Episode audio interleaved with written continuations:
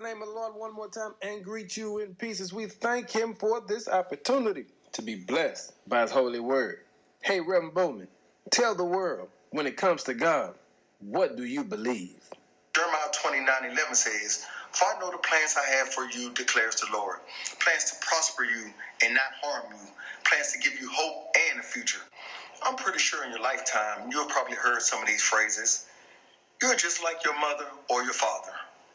No one's going to hold your hand in the real world, or you'll never be nothing in this lifetime. So I just want to encourage someone on today and let them know that it's not too late to start your business.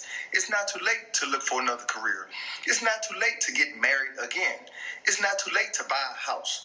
Jeremiah 29 11 were spoken to the people in the midst of a hardship and suffering, people who wanted an instant rescue. But God responds is not to prove instant escape from a difficult situation. God responded to them to let them know that, that He has a plan for them in the midst of their current situation. Anyone who's listening to my voice right now, no matter what you're facing today, no matter what difficulties you're facing today, no matter what kind of situation you're facing today, take note in Jeremiah 29 11. It's to give you comfort. God promise is not to give you an instant um, escape from your situation, but He's to give you comfort in your situation.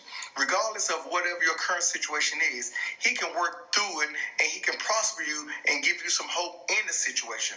So no matter what you're going through, no matter what you're facing, um, you have to understand, take comfort in knowing that God promised is to be there for you and no matter what situation you're in. Stop believing the truth that others has tried to label you with and believe the truth that God has left you with. And there you have it. Bless God today. In Jesus' name. Amen.